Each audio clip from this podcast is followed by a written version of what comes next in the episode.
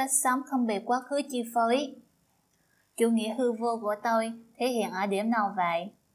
Thầy nghĩ xem, tóm lại là thầy phủ định cảm xúc của con người, cho rằng cảm xúc chẳng qua chỉ là công cụ, chỉ là một thứ phương tiện để đạt được mục đích.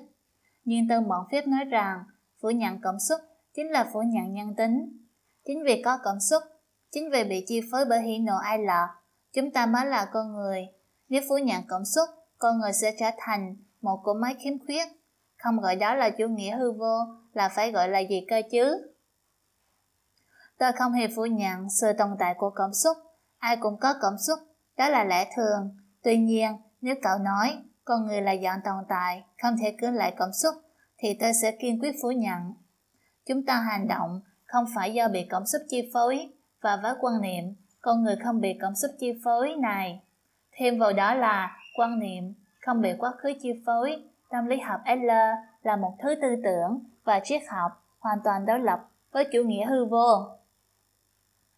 Không bị cảm xúc chi phối cũng không bị quá khứ chi phối. Chẳng hạn, trong quá khứ của một người có biến cố là bố mẹ ly hôn. Đây là một sự kiện khách quan, giống như việc nước giếng 18 độ C, cậu đồng ý không? Mẹ khóc, cảm thấy sự kiện đó ấm áp hay lạnh giá là cảm giác chủ quan trong hiện tại. Cho dù trong quá khứ đã xảy ra chuyện gì, đi chăng nữa, thì ý nghĩa ta gắn cho điều đó mới quyết định trạng thái của hiện tại. Ý thầy là vấn đề không phải đã xảy ra chuyện gì, mà là hiểu chuyện đó như thế nào. Chính xác, chúng ta không thể dùng của máy thời gian quay trở về quá khứ, kim đồng hồ không thể quay ngược lại. Nếu cậu cứ tin theo thuyết nguyên nhân, cậu sẽ mãi bị bó buộc trong quá khứ, không bao giờ có được hạnh phúc. Thì đúng vậy mà, chính vì không thay đổi được quá khứ, nên cuộc đời này mới khổ sở. Không chỉ khổ sở thôi đâu, nếu quá khứ quyết định tất cả, quá khứ không thể thay đổi, thì chúng ta của ngày hôm nay cũng sẽ phải bó tay với cuộc đời mình.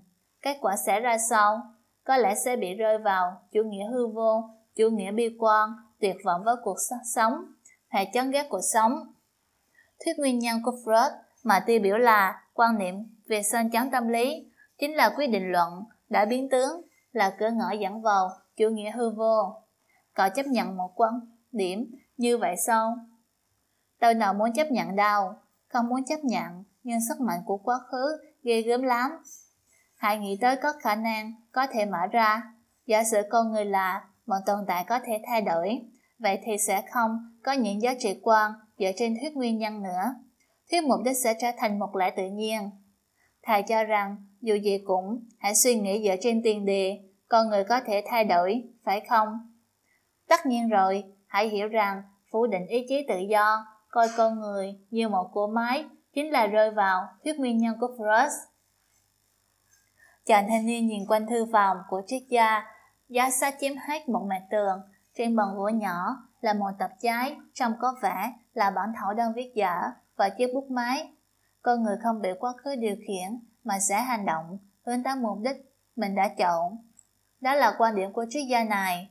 Thuyết mục đích âm nêu ra trái ngược hoàn toàn với thuyết nguyên nhân của tâm lý học chính thống đã khiến thanh niên không thể chấp nhận. Vậy phải phóng bá từ đâu đây? Chàng thanh niên hít một hơi thật sâu,